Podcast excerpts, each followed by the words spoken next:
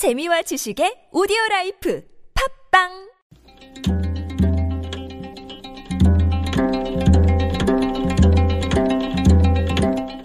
한문학자 장유승의 길에서 만난 고전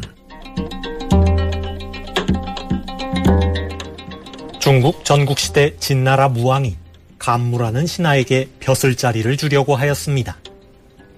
마침 비서관과 외교관 두 자리가 비어 있었습니다. 왕은 감무에게 두 자리 가운데 하나를 고르라고 하였습니다. 감무가 어느 자리를 고를까 고민하고 있는데 맹묘라는 동료가 충고했습니다. 당신은 비서관 자리를 고르는 것이 낫소. 당신의 특기는 외교 업무이니 당신이 비서관의 자리에 있더라도 왕께서는 외교 업무를 맡길 것이요. 그러면 당신은 비서관의 자리에 있으면서 외교관 노릇도 하게 될 것이니 이것은 두 자리를 다 차지하는 것이나 다름없소. 한비자 설림편에 나오는 이야기입니다.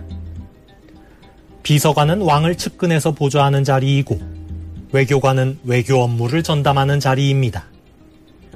간무의 특기는 외교 업무이니 외교관 자리를 선택하는 것이 어울려 보입니다. 그렇지만 맹무의 충고는 달랐습니다. 비서관 자리를 선택하면 비서관 업무를 수행하면서 특기인 외교관 업무까지 수행하게 될 것이니 이야말로 꽉 먹고 알 먹는 탁월한 선택이라는 것입니다.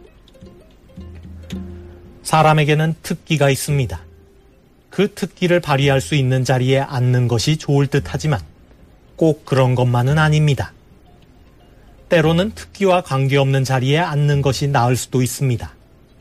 자리는 자리대로 차지하고 특기는 특기대로 발휘할 수 있기 때문입니다. 여당이 당대표의 국감복귀 제안에도 불구하고 보이콧을 이어가고 있습니다.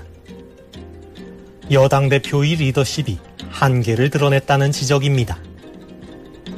여당 대표는 대통령에 대한 변함없는 충성심으로 당무수석이라는 별명을 얻고 있습니다.